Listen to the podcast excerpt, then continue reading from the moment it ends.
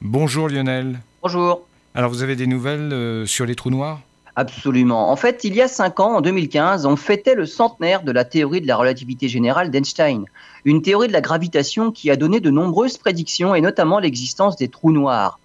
Depuis, pour valider ou mettre à l'épreuve cette théorie et aussi les théories concurrentes, les astronomes étudient l'environnement des trous noirs et il se trouve qu'au centre de notre galaxie, la Voie lactée, il y a un trou noir galactique les plus gros, ceux qu'on trouve au centre de toutes les galaxies, et c'est un formidable laboratoire pour étudier les théories de la gravitation.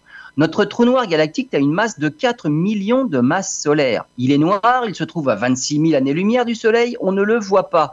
Mais pour l'étudier, les astronomes disposent d'un témoin privilégié, c'est l'étoile S2.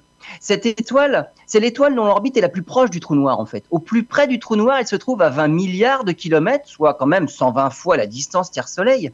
Mais s'agissant d'un gigantesque trou noir, même à cette distance, il faut qu'elle se déplace sur son orbite à la vitesse vertigineuse de 32 millions de kilomètres à l'heure, soit quand même 3% de la vitesse de la lumière.